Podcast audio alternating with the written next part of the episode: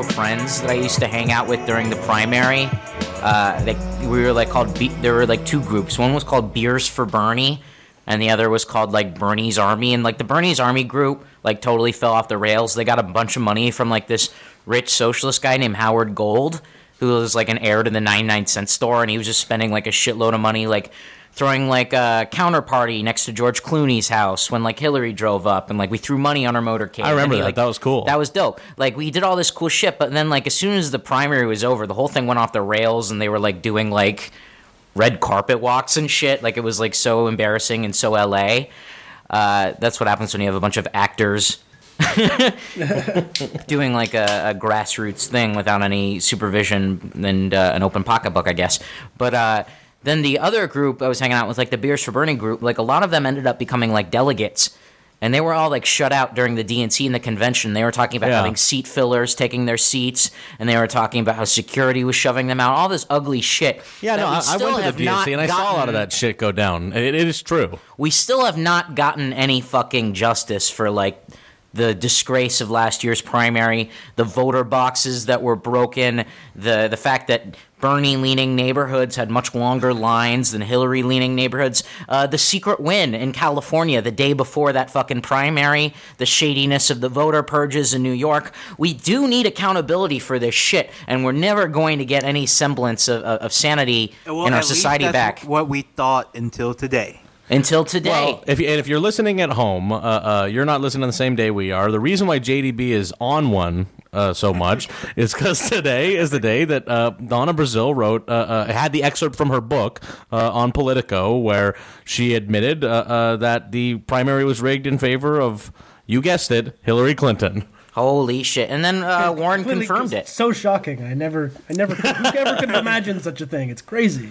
All right, but, but but before we get uh, more into that, let's uh, let's introduce the new episode, shall we? Yeah. Uh, welcome to Struggle Session. Uh, your I'm Jack Allison. your show. No, my show? No, It's- you, no, you're your- the you, audience. You, the audience. Yeah. It's your show. It's your show. I'm Jack Allison. I'm Jonathan Daniel Brown. I'm Leslie the Third, and we're joined today by our guest. He's a writer who um, uh, uh, put out a really hot piece you might have read about um, Ultimate Warrior in WWE. Um, his name is Rob Rousseau. Uh, Rousseau. Oh, I feel so bad. I just slept on it. I'm from Louisiana. This this is my shit. Like, Yeah, this is your time to shine, and you, you blew it. You blew I'm, it. I'm so no, sorry. you didn't blow it. You didn't blow it at all. It's, it's fine. Uh, hello. I'm, re- I'm really happy to be on the show, guys. Thanks so much for having me. Yeah, thanks for coming on. Um, so let's get back to crowing about uh, the primary. we'll, we'll get to Rob's article in a little bit, but yeah, we we just have to have a little. Uh, we just have to relitigate the past year uh, all over again, basically. yeah, here I am. I'm in my best uh, legal suit. Um, you know, we've transformed my office over here into a courtroom, and uh, it's time to do some relitigating. JDB, would you like to start with the opening argument? Yes, I would like to. I actually just found out that an ICM agent who fucked over one of my pilots just got murked for sexual harassment. So like today is amazing. Everything's coming up, JDB. So uh, yeah, let's let's talk this thing through. Slurping on all kinds of tea today. So let's walk through this this whole thing. Um, you. So what happened? Uh, uh, Leslie, JDB, do you guys want? One of you guys want to take this? I'll give it to L. So what happened? Um, has been a question on a lot of people's mind, and um, most of us knew what happened. That the Clintons b- basically had the DNC in their pocket from the beginning. We just didn't know how much until Donna Brazile, dun dun, uh, Wow. a Hillary Clinton um, supporter, you know, pretty avid supporter who w- was known most famous for giving uh, Hillary Clinton debate questions before they the debate actually happened. Um, basically, dropped a bombshell uh, select section from her book, where she basically says that once she was brought on as the interim chair in the DNC, she found out exactly how much control the Clintons had over um, the DNC. Basically, they were the only source of money for the DNC, and they basically put the DNC on this uh, kind of like a starvation um, binge diet at the same time. Like they were spending way too much money, but also they would like keep a really, uh, but all the money being spent, uh, none of the, like the leadership of the DNC knew where it was going. It was just like Debbie Wasserman Schultz, basically, and she controlled everything. And um, And none of it was going to down ballot candidates either. Oh, Yeah, and that's actually something we already did know because um, basically the Clinton campaign, um, when they were doing that fundraiser you talked about, JDB, the way they were taking money, I don't know the technical details of it, but basically, like the Clinton campaign couldn't directly accept it. It would go to the Hillary Clinton Victory Fund, and then they would funnel it back to the DNC and the local parties to down ballot candidates candidates, but then they would immediately force those local parties uh, to give the money back. So it was like literally a money laundering scheme, and that, that came out during the primary, but nobody really talked about it. But Donna Brazile, talking about it is uh, opened a lot of people's eyes up, and the fact that you know since they had basic control of the money, they had control of the party. And and Donna Brazile just basically exposed all this, and she says she has more coming actually. So um, it's excited. Uh, it's very exciting. Um, Bernie would have won. We were right. You were wrong, and that's it. It's like we we already knew all this, but I mean, it feels good to have someone else have someone else say it. You know? Yeah, it, it, and it does, and, and it's especially good to have someone like Donna Brazile say it, which is, I think, the uh, uh, most insane part of this. I mean, Well, uh, she's Oh, selling you mean, a uh, book. You mean, you mean known sexist Bernie bro Donna Brazile? Thank you. yeah, she's a let's- fucking let's be- disgusting misogynist. Let's She be hates- clear here about what we're talking about. Come on. Yeah, so the knives have already come out from uh, Clinton. Dead enders on Twitter. They've already called Donna the worst thing um, slur imaginable. They've called her another Nina Turner. Um, uh, Yeah, pretty on the nose. yeah, um, but uh, really on the nose. And and, and what's and, and what's so fucked up on- about it? Oh no, They go turned ahead, on- Rob. They, t- they turned on Liz Warren too, pretty quickly. Oh yeah, Liz Warren, Warren came out too and said, "What? What, what exactly did she say?" I Well, for- she uh, was she was on CNN today and basically talking about the scandal and how they you know what they need Yeah. to do move, moving forward. And then Tapper asked her right at the end of the interview, like, would you say that it was rigged in favor of Clinton? She was like, yes. Oh yes. yes. Yeah, Yes, And- it was Wow. fucking rigged. It's, it's really insane. What what a day! Like both. First of all, Donna Brazile is good for the first time ever, and Elizabeth Warren is good again. Yeah. And it's been really funny to see all the people that in the past had that had nevertheless she persisted in their bios all of a sudden being like, you know what, I never liked her. She shouldn't fucking persist so much. Yeah. Like uh, So I, I think the big question out of all of this, uh, uh, and I think it's on the tip of everyone's tongues, is uh, um, when did Donna Brazile? Uh, uh, what what compromat does Russia have on Donna Brazile? Yeah, yeah. If know, that is it- even her real name. I guess it is worth like delving into this. You know, like one, she's selling the book. Um, obviously, uh, Sure. Hil- Hillary Clinton did the same thing and talked a lot of shit uh, in her book, and all these people defended all the shit uh, she said. So you can't really complain uh, about Donna doing the same thing. And um, I get, I feel like as her like. Apparently, she really doesn't like uh, Debbie Wasserman Schultz. That comes across uh, Yeah. quite clear. Yeah. And Which, Donna- which seems like a pretty common thing uh, uh, with everyone who knows Debbie Wasserman Schultz personally.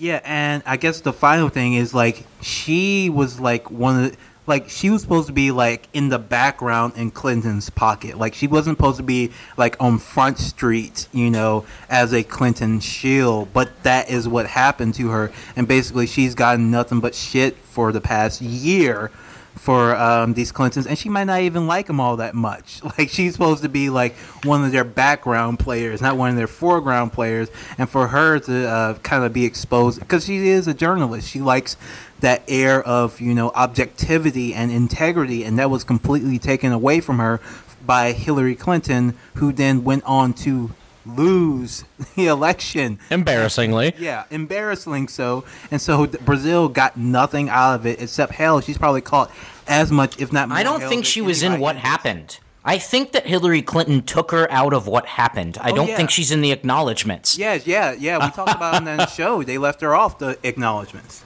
And then and then Roger Stone, who you know never trust a fucking thing he says.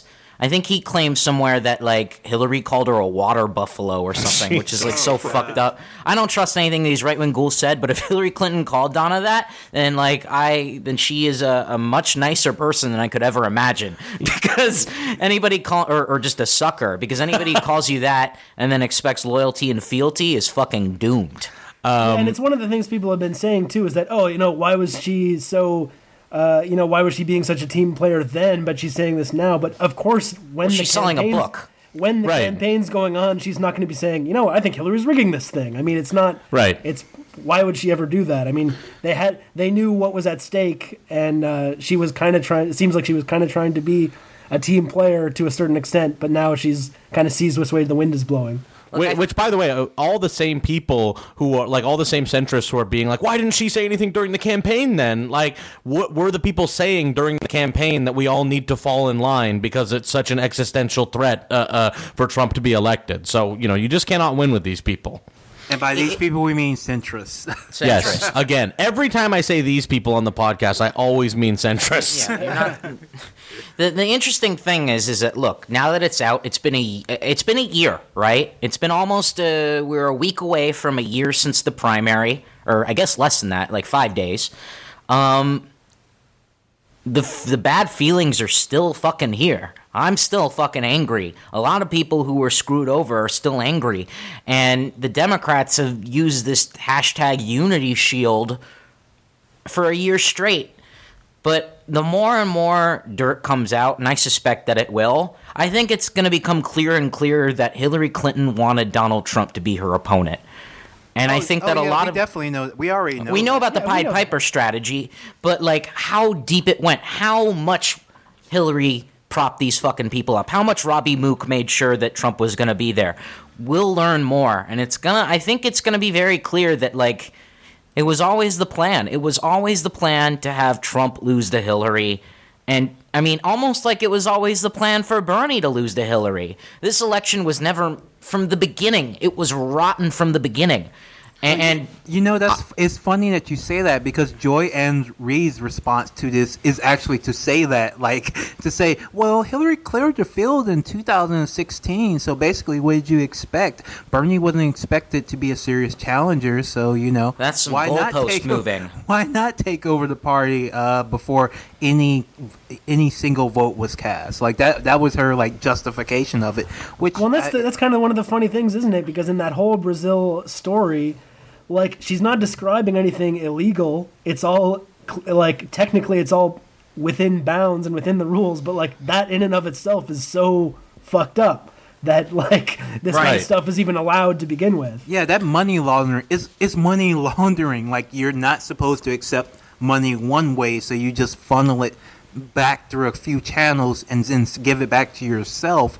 And now it's legal. Like that should be a crime. Someone should be in jail for that. I have no idea. I can think of one person who should be in jail. I, as I said before, I've said it on this podcast. I said it on Twitter earlier today. The only way to heal the wounds of this country is for both Donald Trump and Hillary Clinton to go to They jail. both have to go They away. have to go to jail. Lock them up. It's the only way. Yeah, well, here's, Um, one of, here's one of the interesting things that I'm wondering about because, you know, it does raise a few red flags. Uh, Brazile's whole story, where she's she's totally the protagonist of the story, who was right all along, Right. you know, and she's kind of absolved herself of anything. So, it's either like one of two things has happened. Either she's like, for moral reasons, has trying to do the right thing and trying to make things right, and she's telling the truth, or it's a completely cynical careerist move and either one of those things is great. Like if the cynical uh, if the cynical careerist dnc people are seeing which way the wind is blowing seeing that it's a Perfect. ship that they're on that's great. That's great news that they're starting to uh, get out and get out now and, and leave room for the some actual healing to actually happen Yeah, I uh, um, I was thinking about this earlier, and it's like I think a lot of this does, you know, is is Donna Brazile tr- kind of like trying to save her own ass, right, and, I mean, like she and I doesn't def- talk about the CNN interview question. That was a huge fucking mistake. But who knows? There's a whole, there's going to be a whole book out there. But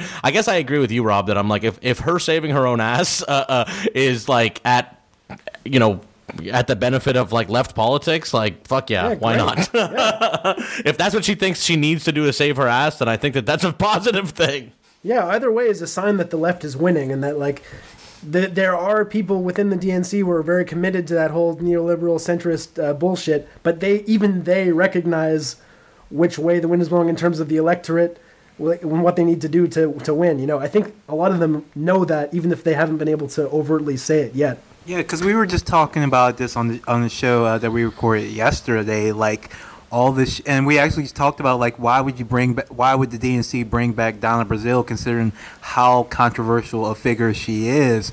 And I'm sure Tom Perez probably um, regrets it uh, deeply now because that was not what he was brought on for uh, to bring to uh, bring back all this shit. But um, like uh, if like with Elizabeth Warren saying that the primary was rigged uh, with Donna Brazile coming out. Like, I wonder if there was something in the background where Hillary Clinton was telling people, "Yes, I'm definitely running again," and everybody's just saying, "No, that we can't let this happen. We have to fucking kneecap her before it happens," or if they just see like.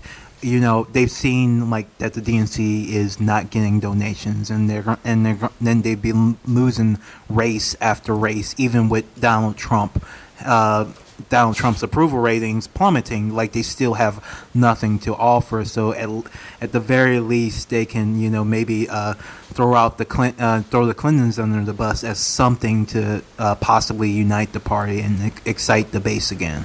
Well, even even Liz Warren, I mean, that's kind of because clearly she was kind of promised stuff in the primary. She didn't jump into the primary between Bernie and Hillary, even though a lot of people wanted her to. And I think it was like that. My theory about that is like obviously she had been you know offered something, either a place in the cabinet or something, once Hillary wins, and she like as you can tell that she decided to play ball with them, and didn't jump in, didn't endorse Bernie, and then when the disaster happened, now she's kind of pissed off because you know maybe she sees that it could have gone a certain way if she had gotten involved, and she didn't, and it's totally screwed She would everyone. be president right now if she ran. 100%. yeah, I agree. I agree. Absolutely. Um, I was gonna say, do you think that Donna Brazile got this article or wrote this book before she got put back on the rules committee at the DNC? She had to. That's fucking awkward. And she's Yeah. just been keeping it under wraps. They're gonna kick whole her time. off. They're gonna shank her. Are you looking at Twitter right now? Like the, Yeah. the centrists want her fucking blood. They're first of all they're comparing her to Nina Turner because oh well they're both black women so and they're both turncoats to the hashtag resistance. Uh, but second of all, like the way that they're attacking her is is so absurd because she is a good soldier. I know. She fucking lied and she cheated and she stole for Hillary. And just because she's pointing out the obvious that there was malfeasance and that she was one of like a zillion hatchet men for this corrupt, you know, this political syndicate, that and then all of a sudden she's a traitor. It's so Trumpy. It's so fucking Trumpy of these people. Of these, Yeah. and once again, these people are the fucking libs and the neo libs. Yeah, and just and I mean making that com- that that automatic comparison to Nina Turner and Donna Brazile for like for people like that to then turn around and call people on the left racist, it's like give me a break, man. It's unbelievable, how, unbelievably how transparent it is.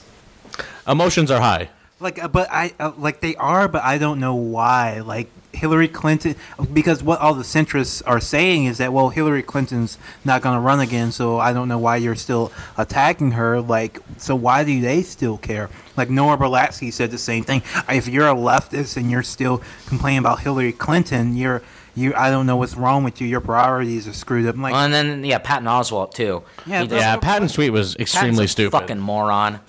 I'm sorry. He's an idiot. Yeah, He's yeah, a, he's I mean, he's a very he's like a funny guy. He's definitely done some very funny stuff about superhero action figures, but I don't think he, his brain is good enough for politics. Oh no, he like his tweet. He, he didn't even read the article, but he had a hot take about it. Like he obviously did not read about it and the money laundering, and basically tried to whitewash what was going on with the. But he's been doing that. He's been doing that since since the primary ended. When he was like, "Dear Bernie Bros, if you can't move on and support our first female president, well, me and my daughter have a message for you." It's like, go fuck yourself. Yeah, it, because it, it, it has to be said. Um, the Clintons are still in power. The reason Tom Perez is DNC chair and not um, Keith Ellison is because of that wing broadly of the party of Obama and Clinton. I know there's they're not the same wing and they had their issues, but they still wield a lot of power and is basically hovering over the Clintonism is still hovering over in us.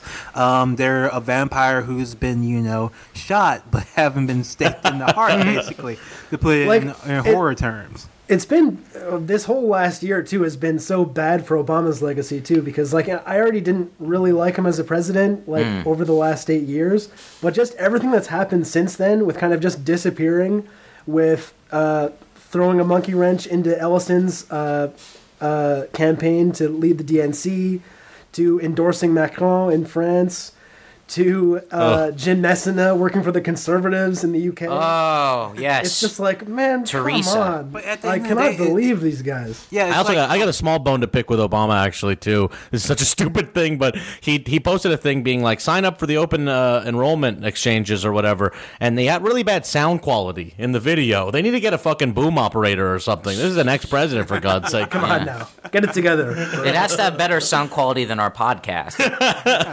it, but uh, you said Obama's legacy. At this point, like, what is What legacy? He- like, he What has- is his legacy? He almost has nothing, certainly nothing positive. I guess um, the slave markets opening back up in Libya is um, one thing he can hang his hat on. you Uh, can lose your job.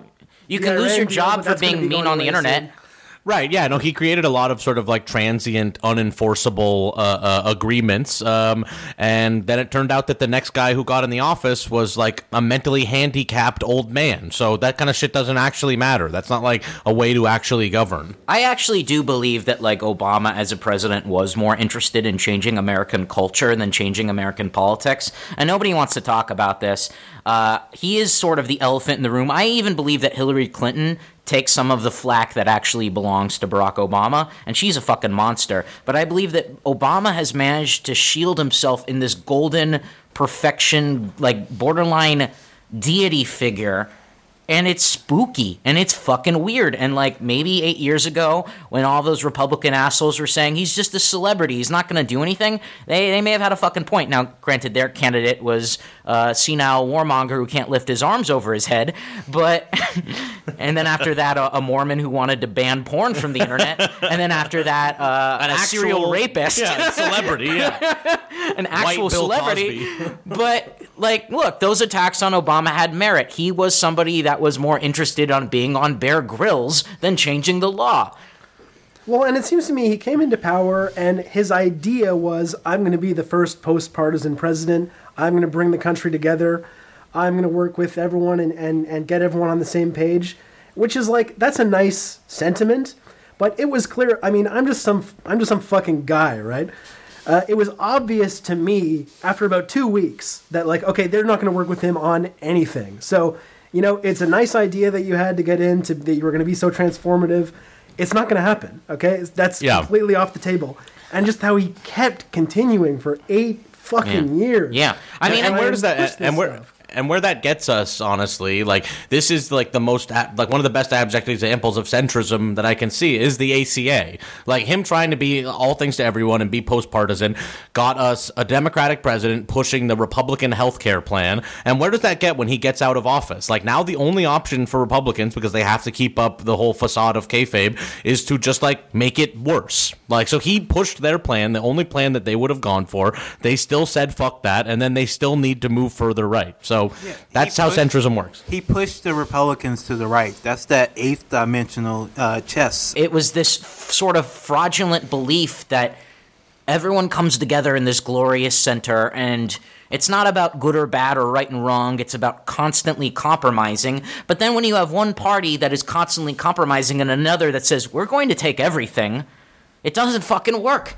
And it wasn't working for the beginning. You'd think like you know 20 years ago if if if if George H.W. Bush said like I'm impo- I'm appointing Timothy Geithner to be in charge of the fucking treasury, they they would they would suck they would suck George H.W. off for that. They would say that's amazing. We love Tim Geithner. But Obama does it and it's it's they it's baffling to me how far right the center has moved in chasing that compromise. Well, that's why we bitch about centrism uh, and centrists, isn't it? Because really, there aren't they just crypto conservatives?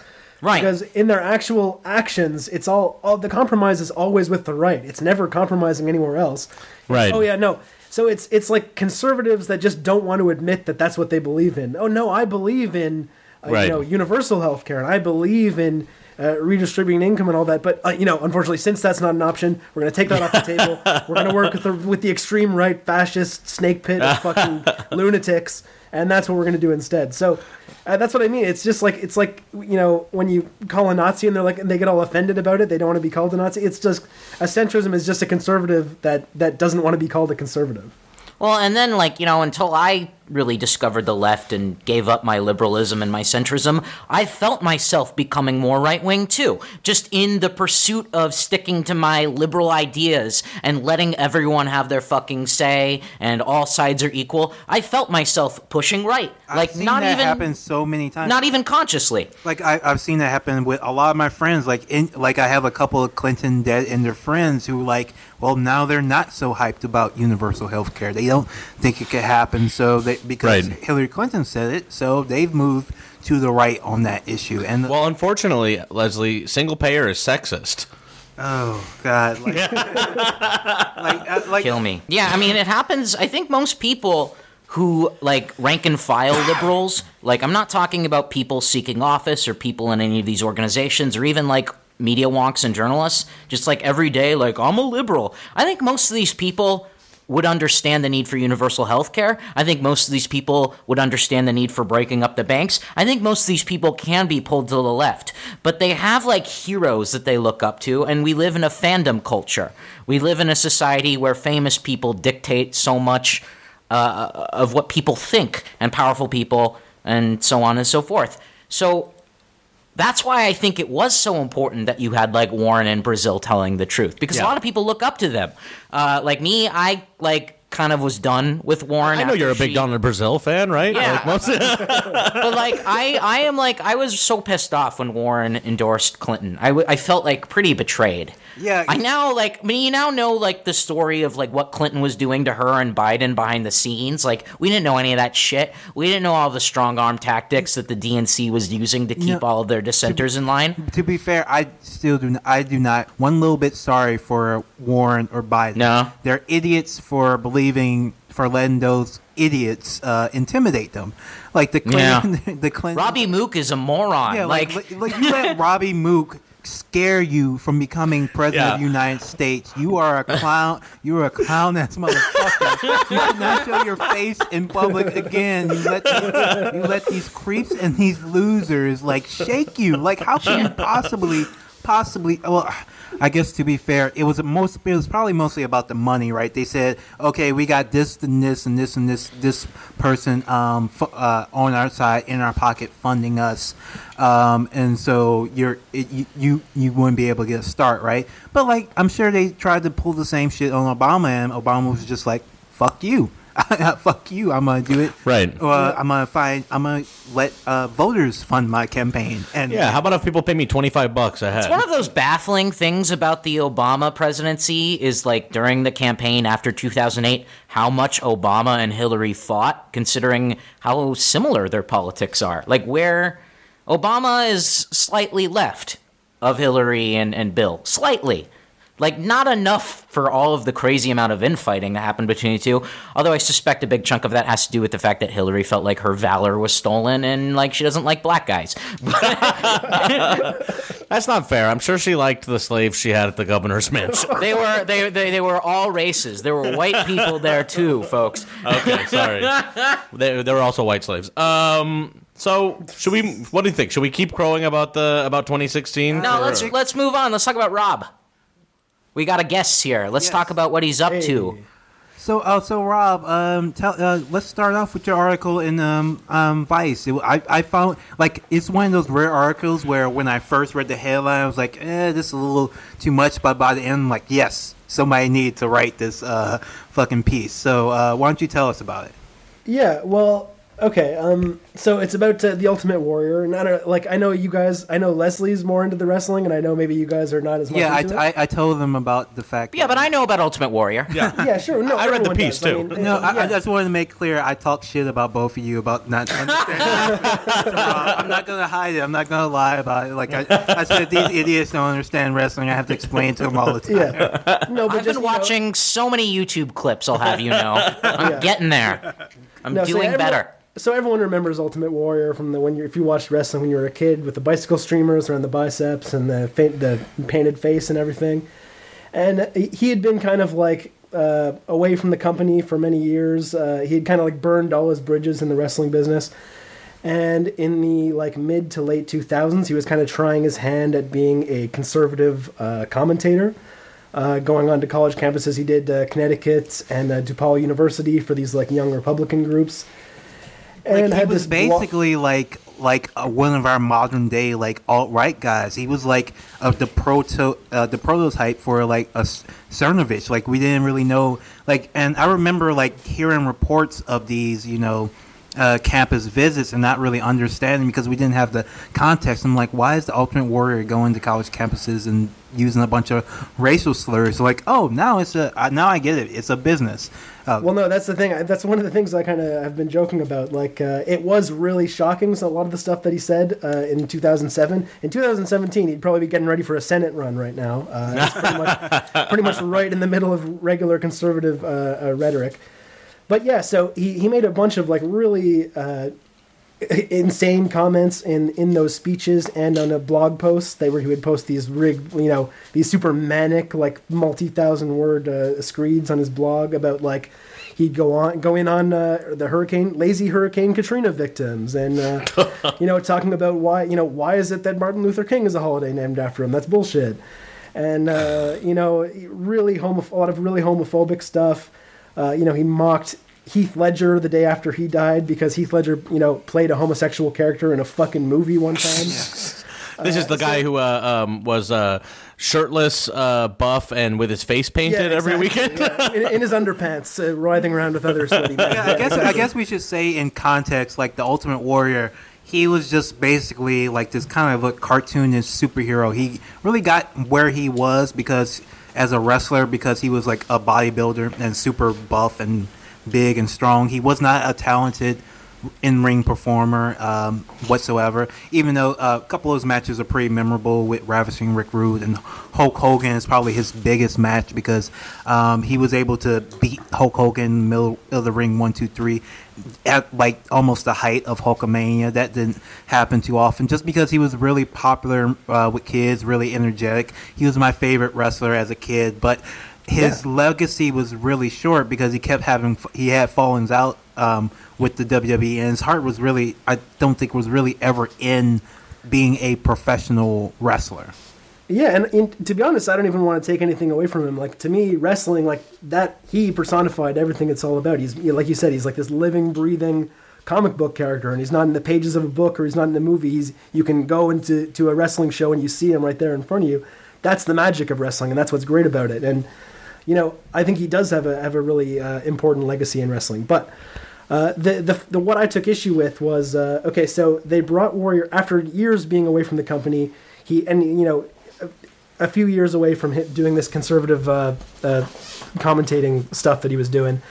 Uh, in 2014, they brought Warrior back into the fold. They inducted him into the Hall of Fame, and uh, he so he's in the Hall of Fame. The next night on Monday Night Raw, he gives this big legendary promo where he kind of like foreshadows his own death almost, and then the next day he's dead. He dies of a massive heart attack. So it's like to me, it's a it's a it's it's a really you know it's a pretty great story. Uh, but the Yeah. thing is, what happened next was instead of just kind of leaving it at that, um, WWE took this guy's image and started using it to sort of promote their whole like uh, philanthropical marketing, corporate altruism stuff that they started doing. They created the Warrior Award that they give out to you know uh, people every year who who uh, you know exhibit the uh, the indomitable spirit of the Ultimate Warrior. And uh, like by year- like uh, beating up gay people or something. But yeah, that's the thing. That's where like when I first saw your piece, I was like, I, I don't know about this. It felt like because I, thought maybe you're just kicking the guy while he, he's dead because uh, talking about all his uh, all the horrible racist and homophobic things in years after. But the issue is with WWE's behavior Right. in this situation, like to take Ultimate Warrior's image and then like basically u- uh, use it in a way to he's they're kind of pink washing the Ultimate Warrior's legacy and kind of misusing his legacy um, at the same time. But this seems Yeah, par like for the course. Oh, sorry. Go ahead. Oh no, sorry, but just, yeah, like I said in the piece, if it had just been left at, if it, they had just brought him back and put him in the Hall of Fame, I wouldn't have raised a, a stink about it. You know, mm-hmm. um, it's really what they've done. Like I would maybe find it a little bit distasteful, but you know, I, that that would be the limit of it. I would probably complain online, and that would be the end of it. Uh, it's just the way that they've insisted on on on whitewashing his legacy, on on like never acknowledging any of this stuff or apologizing for it or anything. Like when they brought him back, there was a big, there's a lot of show about the the sort of like uh, the bridges he had burned and the, the way he had uh, reconnected with people in the wrestling business. But n- this was never mentioned, any of this stuff. And then for them to then use his image as this kind of inspirational, uh, redemptive figure, I find really distasteful. And then this year, so what what really put me over the top was this month they they've had a partnership with uh, the Susan G. Komen Foundation for a few Oh years. God. Yeah. And Do they month- ever do anything? bes- No, yeah, they, they, they litigate for the word cure and the pink ribbon uh, Yeah. is what they do. Yeah. They so, have yeah. no interest in curing breast cancer. You know that, right? I, I- I think I, read, I, I I don't know the like full facts on this, but they do spend like a significant amount of money litigating people from using the words for the cure uh, and also like the actual pink ribbon. Yeah, it was kind Yeah, of. a- so that's the thing. Their partnership with them is problematic to begin with, but then they folded in this warrior branding into this uh, cross promotion, which they do all of October. And it's they, they so they did this unleash your warrior campaign. They've got all these breast cancer survivors, you know, wearing the Ultimate Warrior Good shirts Lord. and stuff. And that's when I was I was kind of saying like, okay, this is just too this is too much for me. I was like, yeah, someone's someone's really going to call them out on this, you know. And then I was like, oh, I'm actually a writer. I can do that. There's nothing Yeah. stopping me from doing that. So Captain was- Freelance. Hell yeah, yeah. exactly. So I was like, I, and that's the thing with WWE. There's there there do all kinds of business practices that you don't agree with. There's a Right, Long, this seems there's par a for the- legacy. Yeah, there's a long legacy of racism and other bad stuff, but I can't really change any of that. But this was something that was always like, maybe I can actually make some kind of an impact if I call them out Right. public, publicly. And how have, have you how has the response to the article been? Have you heard from like gotten any comments from the WWE or people involved in the league? Yeah, I reached out to them when I was writing it um, to give them the opportunity to, to comment on it before I did it. They made a comment, and I also heard from Dana Warrior, who's Warrior's wife. oh, oh, by Wait, the her way, last name? Yes, it's Yeah, Her last name is Warrior. Yeah, well, that's that's another kind of wrinkle is that like when he was giving these conservative speeches, he's his, like he wasn't Jim Hellwig giving these speeches. His name is literally Warrior. He changed his name legally Illegally, yeah. during a copyright dispute with the company. So, so when WWE got back to me, they that's what they kind of the angle they took was like, oh, the character of the Ultimate Warrior is this inspirational figure, and uh, you, you're just taking it, you know the spotlight away from the the wonderful people that we're giving these awards to and stuff, and it's misguided and everything. Um, which you know, it's I find kind of silly and uh, not really getting at what the actual issue is, but that that's what they had to say. Well, I was yeah, I was just gonna say earlier, like the WWE has a history of just washing out everything bad. Uh, they took Hogan down for a while. They were like, "What Hulk Hogan?" Until they decided he was okay to rehabilitate uh, Oh, after they his still haven't, Gawker actually. They- lawsuit. They, Oh, still they- they haven't. haven't brought Oh no, him he, oh he's not back yet. I thought he was back. I'm no, my No, mistake. And that's one of the sort of contradictions that I pointed out to them. I'm just like, why is it like why is what he said unacceptable, but with this other guy, not only is it acceptable, but you're building this big brand around his image, this inspirational, altruistic brand. It's like it's insane to me.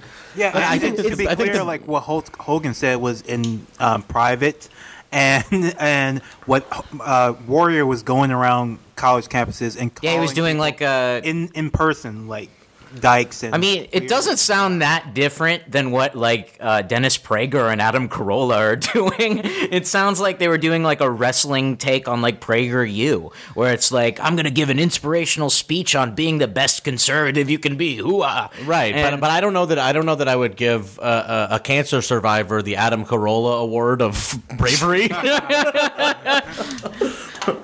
It- it's uh I don't get why college campus conservatives are like such a big business anyway. I assume like the protests are part of the business. Like they go to a campus, they know they're going to have people yelling at them, they make more money from that. We're persecuted, give us more money, and that's just how the system works.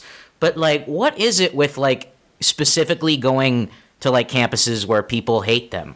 That gets them off? Like, do they just get off and like just walk in through the front door, knowing that no one can stop them from giving their little fucking pulpit speech, or is it like there is a lot of money to be made in the university system? I don't. But my theory is that I'm like they got a lot of money. There's money to be made for speakers and things like that, and so that's why these people like specifically target colleges uh, uh, to go in and talk to people. Yeah, but, you mentioned kayfabe earlier, and like Ultimate Warrior giving like campus political speeches.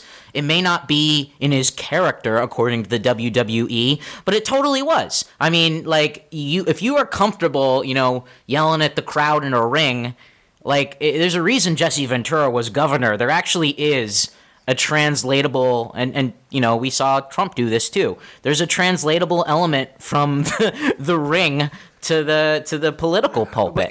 Well, it's funny. I mean, if you if you had pointed out, like I've been kind of on this for a little while, and if you pointed out in 2012 that politics is like wrestling, it's kind of this like clever observation, like oh oh, oh I'm so clever with Ming. But Yeah. now in 2017, it's just like it's like this trite. It's like yeah, of course it's wrestling. Are you crazy? It's like Yeah. Yeah. politics is like more ridiculous than pro wrestling. It's like absurd. You, it's like when I when I get to. Uh, you know, and just as my- rigged. yeah, exactly. When my brain is melting from too much politics, I go that wrestling is what I watch to like relax now and see, see something a bit more serious and uh, and normal. Like watch something where things make sense. So you're you're in Montreal. exactly. You're in Montreal, home of the screw job. How did you get into left politics? How'd you get into wrestling? Answer them both. Well, I think like uh, like anybody, I got into wrestling as a kid. You know, watching guys like Ultimate Warrior and stuff like that. The the late '80s and early '90s, and you know, uh, I came back to it and left multiple times. Uh, and then, kind of really, as an adult, kind of came back around 2012 and started watching uh, pretty regularly then, because it seemed like there was kind of a it, it, it was kind of more acceptable. There's kind of more of a base of people, especially online, of like of like you know people that are intelligent that can talk about wrestling in a, in a sort of way that makes it interesting. Right. It's not just like the dumb kind of car- you're a stereotype of what you have of a wrestling fan in your head. Um, it, it's sort of talking about what wrestling is really when you watch it and how once you start to think about it, it's really fascinating and interesting. And, yeah, don't I, know, I I'm just- personally went like I have a lot of friends that are really into wrestling, and I went from being like uh, you know I'll, I'll I'll own up to like I went from being one of these people that was like wrestling is so stupid to now like I'm like actually a little jealous that I didn't get into wrestling as a little kid because it does seem like this like like ma- massively textured thing that uh, uh I that you know people have so many opinions on and so much to talk about, and I I, I do feel a little left out as someone who like knows everything about the DC universe. I wish that I had also gotten into the WWE universe. Yeah, well, to be Well, clear, it is. To be clear, it is stupid. I mean, that's no one's denying that. Whoa, whoa, whoa, Oh, don't hold worry, up, like- hold up, hold up, hold up. WWE is stupid. Okay, Japanese wrestling, independent wrestling, that's cool. All right, I, I, I- I draw the line in the sand. A lot of people, you know, take this absurdist view that oh, wrestling's so silly. Hey, watch Kenta Kobashi versus fucking Misawa. You will not be laughing. Okay, it is yeah, yeah, no, that's true. No, but that's it. But like, like even WWE, when when it when they get it right, it just hits this sweet spot of storytelling where it's this, the the the reality of it and the fakeness of it kind of come together at the same time, and it's it's completely unique, and there's nothing else like it, and that's what that's what draws me to it. Except for politics. Only politics is like it. So, I think uh, we're all big fans of Ready to Rumble with David Arquette and Scott Caan, right? Of course, yeah. Well, you know, it's funny. I've actually never seen it like for real. Like I think I watched half of it when it was replaying on TBS. Um, but I do. Oliver Platt was the fucking idol. But I do have to say, like David Arquette, like is still like into wrestling and still trying to rehabilitate himself. Like he'll like there's this other wrestler name. uh, her last name is Arquette and she's a female wrestler, no relation, but like she started tweeting him. He was like, "All right, you get him," and he like recorded a video like supporting her at like her small uh, small town um, indie show. She still lost to my good friend uh, Lufisto. She got got her ass kicked. But you know, David Arquette, he's still out there. You know, trying to uh, rehabilitate himself after he was one of the worst uh, wrestling champions in the entire. Uh, sport, See, I like that sport. shit. Yeah, I like a real. He is a real fan for sure. Yeah, I like it when people uh, care about their fans enough to engage with them on like a human level and not just like you are a consumer of my product. That reminds me, Arquette supporting a wrestler with his last name kind of reminds me of like. Do you remember a few years ago there was like this YouTube guy named like Pruon Two Forever, and he was just kind of like this goofy looking kid, and he made some video where he talked about how Fifty Cent wasn't all that, and then like the next video was him and Fifty Cent Oh, sitting yeah, together. I remember that. that was cool. I want to see more shit like that. It feels like it's weird. Like, despite social media connecting entertainers and their and their fans, consumers, customers, whatever you want to call them, the disconnect because of capital is getting bigger and bigger and bigger. Despite it you know, never being easier to communicate with these people. And so there's this illusion, especially with the blue check marks on Twitter, that like these people are you know, are, are, are, are, are, sort of above you, but are like, they'll come down to you now and then. But I do think, like, in order to be a successful performer, I do think you need to be more like Arquette. I do think you need to be more like 50 Cent. Like, you have to, I feel like if you're not actively engaging with the people who like your stuff, what the fuck are you even doing? You, and you know, it's funny you mention that because wrestlers are pretty good at um, engaging with the fans online. Like a lot of WWE wrestlers have actually, because WWE is such a big company and they have no idea what they're doing with most of the wrestlers most of the time, like any corporation. Um, a lot of wrestlers have taken like they like they would start their own like YouTube channels to like independently build up like fan bases outside of the uh, the WWE Raw uh, TV show, and um, and like some of it really worked. And as soon as WWE noticed it, they tried to co-opt it and ruin it, and then ended up punishing the wrestler ultimately for uh, trying to get over without their permission. Uh, that happened. Yeah, exactly. That's always that's always the the double talk you get with them when they say, "Oh, you just need to reach for that, you know, brass ring or whatever." And then as soon as someone actually does that, you go, "No, no, no, we didn't actually give you permission to, to reach for that ring, so you're gonna have to go ahead and drop that immediately." All right, and I think that um, we've talked enough about wrestling. I think, but now we need to talk about another big story. That, The uh, big gamer news. Big gamer news, yes. Um, ex- so apparently, uh, what, uh, JDB, why don't you go ahead and uh, Osama bin Laden loves the ROMs. Osama bin Laden had a verifiable MAME collection. He had arcade games, old school NES, SNES, Sega Genesis. He had it all. He was a big gamer, or maybe his like you know 15 kids. But in that compound. They found so much amazing shit. They found ROMs. They found the Charlie bit my finger video. This hard drive was like Bin Laden was a meme lord. He watched Loose Change. Let, let's uh let's just for one second here be a little less stoked about finding out that Bin Laden's a gamer. No, I mean, like, I could have been playing Bin Laden in Call of Duty. I could have been, like, doing co op Rayman Legends matches with the man himself. Uh, I love the idea that Osama bin Laden was is, is like a big internet dork because it makes perfect sense. What else are you gonna do when you're holed up in a, a mansion in Pakistan for what, like twelve years before they killed him? Like he just was stuck there forever. And if you're gonna be stuck in one place, you have two choices. You become like Julian Assange and use, uh, you know, get in bed with the government that is not your own and have Pamela Anderson come up to your suite, or uh, you game all day and like Osama bin Laden did the wise thing. It's just clear that it's clear to me that Osama didn't have very good internet because otherwise he would have gotten into World of Warcraft for sure. Uh, I don't know if he had internet at all. Like, I wonder, like, if he was like having Al Qaeda couriers like bringing him the best online content via like you know uh, CD and DVD. No, he had like Counter Strike, so he had to be online. he was playing Counter Strike. Yeah, that's what That I is mind blowing. terrorists win. Wow. Yeah. Uh, Bin Laden being a big gamer is just proof of how prevalent gaming is. Uh, We should put that Everywhere. as, as our hashtag. Like, that's our hashtag. uh, that's- no, that's but our like promo. If Bin Laden was a gamer, you should be too. you should be a gamer too. No, like this just proves that games have finally arrived. If the guy who did 9/11 plays them, then yeah. Well, he did. uh, Maybe look, he was watching Loose Change. Do you think he was watching Loose Change, going like, "Oh, maybe I didn't do it." Like, the fact that he watched guys- Loose Change is like, go ahead, sorry. I know. I was just gonna say. "Oh, I think these guys have some interesting ideas. Maybe we need to explore some of this. Yeah. Like, huh? I I didn't. mean, Bin Laden watching Loose Change is the funniest thing of all time. Maybe, Yeah. it's probably the funniest thing of all time. I think I'm stealing someone's joke from Twitter with this, and I apologize. But I think someone I saw someone saying it's basically just like the punchline to all of history. yes, oh, that was a Biddle tweet. Yeah. yeah. Uh, uh, Sam Biddle go. wrote that. Yeah. Uh, uh, Yeah, very okay. funny tweet. I knew I, I knew I was stealing it from someone, and I apologize. No. No, don't. Don't never apologize. That's part of our that's one of our rules here. Yeah, yeah. So that- JDB. I, res- I rescind my apology. Um, so JDB, anything you saw on uh, o- Osama bin Laden's uh, playlist that uh, you've like- played?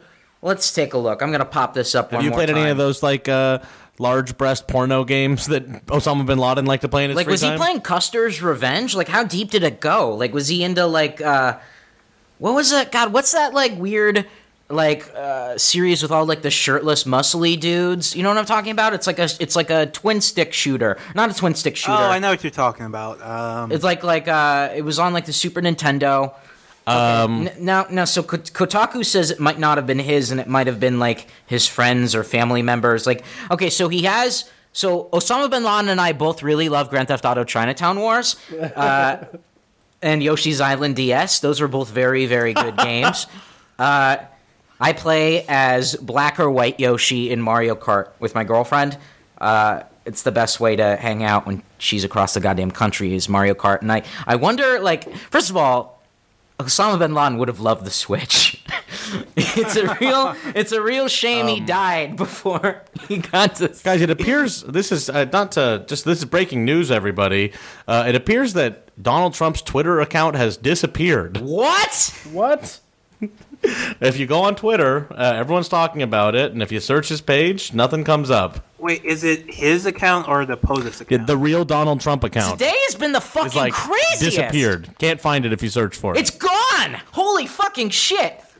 That- I bet it'll be. up- I bet it'll be. Does that it'll, mean- does it'll that mean be up by the time we air. It'll be that, back does up. by that the mean time he's not the president anymore? Yeah. Wait, no, that's it's exactly back. It's back. It's it's, back back, up already? That was very brief. That's really weird, though. I That thought it is maybe super had something to do with that uh, that tweet where he's talking about the New York guy saying he deserves the death penalty. I thought maybe Oh, yeah, that was that's a- Yeah, wait a- I thought wait a- that was the final the, the you know the final straw for Twitter, but pr- apparently not. There's no final straw for Twitter. So what am I saying? no, not at all. there is no final straw. There never will be. so what the Now, fuck was back. going on? Does he have tw- does he have 240 now or something? Like, why did he disappear? He's back now. That Anyway, was very doesn't matter. Brief. His last tweet was 24 minutes ago when he announced uh, Jerome Powell to be the chairman of the Federal Reserve. I don't know anything about him, but I'm sure one Google search will reveal he's a very bad guy, as par for the fucking course. Yeah, I Uh, have no doubt that he's a fucking ghoul that is terrible at his job. If, if, if previous history is of any indication, I'm Like, sure what if Donald. Trump hires somebody good just to trick us every now and then? just one person that's halfway. Well, like that, like that, that, like when Debra Messing like got mad at Steve when Steve Bannon said he wanted to raise taxes or something like that. Yeah, yeah. yeah. Pull that move. Oh man, celebrities always bad, always wrong. Um, Rob, so how did you get involved in the left? You're in Canada, so it's a little bit different, and in Montreal, which is like actually. I've read because I I was just there a couple months ago. When I was there, I read that it was one of the more conservative provinces. I didn't get that sense. Well, but uh, Quebec- conservative Quebec in Canada. Yeah, Quebec in general, yes. It's I mean, it's a it's probably longer than we have to talk about to go into the history of Quebec politics because there's the whole French English thing and the whole separatist thing. Mm-hmm. Montreal in general, Montreal is kind of like a city state in and of itself. It's really cosmopolitan and uh, very progressive, and a long history of like anarchism and stuff like that too. I didn't know about that. I just knew there was no zoning, so you can go to like an Italian restaurant, a brothel, and like a church in like the same block. Like, uh, it's it's remarkable. Like we stayed downtown. We never really left downtown, but we went down. Uh, uh, like we went to a lot of the touristy spots. Like we went to uh, the the Schwartz's Deli, and we went to like the the bagel shops. And uh, the one thing I noticed is that every time I tried to speak shitty French, nobody would let me. They would immediately translate to English. I wouldn't. I had no chance. Like everybody, every sign is in Fran- French, but everybody they just they can sniff the Americans from miles away. Yeah, I mean, I think probably a lot of uh, people doing that are just trying to be helpful. Um, you know, because here, like here, it is really like a like one of the only actual bilingual cities in in Canada. Like we make a big show of being a bilingual country, but we're not really. Uh, it's basically Montreal. The rest of Quebec is like majority French. The the rest of Canada is majority of English, with a few pockets of French uh, here and there. Yeah, Uh, so really, this is the only city where there's kind of like a truly bilingual thing uh, going on. a guy from Vancouver told me it was sort of like reverse Canada living in Montreal. Uh, I don't know how true that is, but uh, how did you get involved with the left? How'd you end up uh, sort of developing the worldview you did? Well, I mean, I've always kind of just been. I mean, you know, here in Canada, we've always just generally been a bit more to the left than what's Right. happening in America, and I've been involved. I've been like kind of obsessed with American politics for a long time. uh, you know, since probably the early 2000s. And uh, I think I was a lot like you guys. You know, I had a lot of the sort of liberal in me, and I was I was really supportive of Obama when he came in, and then kind of when it be, when it was gradually revealed of what he actually the things he believed in and the things he was going to try and do. Um, that's when I kind of started really souring on the whole idea of liber- liberalism and centrism, and uh, you know, and then uh, you know, like you guys, this whole primary and uh, and presidential campaign has pretty much cemented uh, a lot of a lot of stuff that uh, that I previously believed, and uh, so it's interesting because now, so I'm in Canada and I'm seeing a lot of the struggles that the left has to have in America, like just uh, just for just for healthcare, you know, like that's this in- incredible uphill battle. And I've been like kind of like embarrassingly disconnected from Canadian politics for most of my life just because it's so easy to be complacent when we see what's below us, you know? And we can kind of say, oh, you know what? We've we've got our healthcare here. We've got pretty cheap education. Like let's just not rock the boat too much. Yeah. But mm. seeing seeing what's happening to America right now and seeing the struggles that the left is going through there has started to make me really start to think about going on offense more in this country and not just accepting things the way they are, but like, you know, we've got this progressive infrastructure that's already there. So I try to think about like, you know, if they're if the left in America, what if what if they already had healthcare and what if that debate was settled uh, decades ago? Like what would you go Right. for then? So now I'm kind of starting to get more involved in uh, in in you know municipal and provincial and and politics here, and um, so basically we just had uh, an election for the uh, the NDP, which is like supposed to be the sort of social democratic party, uh, the new Demo- the new Democratic Party. And the candidate that I was supporting uh, did not win, uh, Niki Ashton, who was like kind of the only openly like socialist uh, candidate. But we just elected as leader this guy uh, Jagmeet Singh, who's an Indo-Canadian, uh, a Sikh, uh, and he's uh, like he was kind of the establishment pick of the NDP. He's a Trudeau guy. Well, like the Trudeau is the Liberal Party, and but he is kind of like yeah that kind of establishment. He's kind of the more centrist candidate, but also did seem to show a lot of deference to the left throughout the campaign, and does se- he is a cool guy and seems like uh, there's a willingness to listen to ideas uh, on the left. So, kind of what I'm getting involved in now is um, uh, kind of digging more into the NDP. Uh, I'm getting involved in this organization called Courage, which is uh, uh, basically designed to. It's kind of similar to Momentum in uh, in the UK, um, but not tied to a specific candidate. And what we're trying to do is basically yank the NDP to the left. And uh, I th- that I think a lot of people uh, on left Canadian leftists were kind of disappointed with with Jagmeet Singh uh, winning. But I also think that he has a really good shot at, at actually beating Trudeau in a national election. So if we can sort of make hold him to the promises that he's making and uh, and really hold his feet to the fire on some of this stuff, then I think there's still a good chance that we can that we can Yeah. do some What do you- stuff here. What do you think that like young leftist groups in America, like the DSA, could learn from groups like Momentum and groups like the group you're in? Because you know, there's a there's a lot of growing pains as the left begins to kick things up a notch in America, and it's uh, it's a it's a process. But Yeah, you know, well, it's- you it's you crazy, have a few years on us. Yeah, it's totally like a brave new world uh, in America right now because as long as I've been following American politics, th- there hasn't been a left. It just hasn't existed, or if it has, it's like been really, really marginalized. So it's it's interesting uh, to kind of try to see um, um, uh, how how see them find their footing, you know. And you know, I don't know. Like I said, it's something. It's a world that I'm sort of new at myself, and uh, I think where DSA can pick up the slack is what the DNC has been ignoring, ignoring all these down ballot races and ignoring the rural communities and ignoring people's material needs. And when they can step in and start meet, meet people there and start mm-hmm. helping people with their material needs and start winning local elections, school board elections, stuff like that. That's how they're going to actually take power on the national level and start actually wielding real political power. Uh, and that's what I f- seem seems kind of interesting because it seems like it's starting to happen, but uh, it's been such a long time coming that uh, you know. So, so you don't think that the best way to move left politics forward in America is to just get in a bunch of big Twitter fights with each other uh, and tear each other apart online?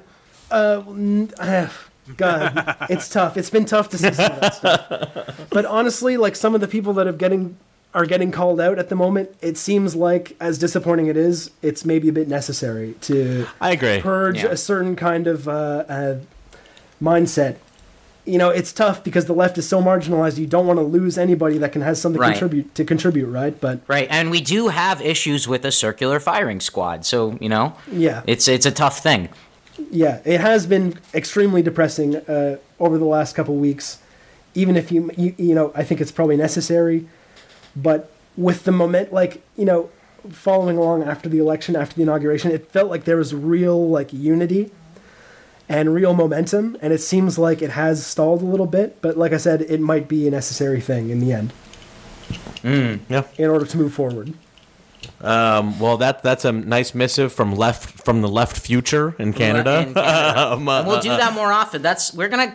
now, The more Brits and Canucks we have on, the more we're gonna ask, what do we we'll learn use from a you racial guys? slur. I'm Are half these- Canadian, are- so I'm personally are- offended. I'm a fourth Canadian. Go fuck yourself. Uh, sir, sir, sir, sir. oh, good That's all. That's all I was saying. Just All right. well, anything else? Um, Rob, who's got- the greatest wrestler great of all time? the greatest of all time, uh, The Miz. Wrong. Wrong. No, no, it's not The Miz, but Miz is probably my favorite at the moment. I, I really have been enjoying uh, watching him lately. Leslie, who is the best? Uh, I would say Manami Toyota, who is actually having her retirement match today in Japan, where she's wrestling um, 50 other wrestlers in uh, one minute matches back to back. So, yeah. She wait, she's wrestling fifty like one oh my, that's a lot of wrestling. Yeah. That's a lot of. That's a lot of. That's a lot of uh, people to take on. Yeah, and she's retired. No, but seriously, I would say, I would say the greatest of all time is Bret Hart. Though. Bret Hart. Yeah, Bret Hart's good. I'm still wrong, but pretty pretty close. Pretty close. All right. Well, uh, Rob, thanks for talking with us. Uh, uh, smart guy, and uh, was, we're very happy to have you on. Yeah. Thank Come hang so out in the for having me, Discord. guys. Yeah, I would love to. It's, I'm really happy I got to come on the show. It's really cool. Thanks a lot. Hey, Thank you so much, Cool. man. Yeah. Thanks for coming on. All right. That's that then.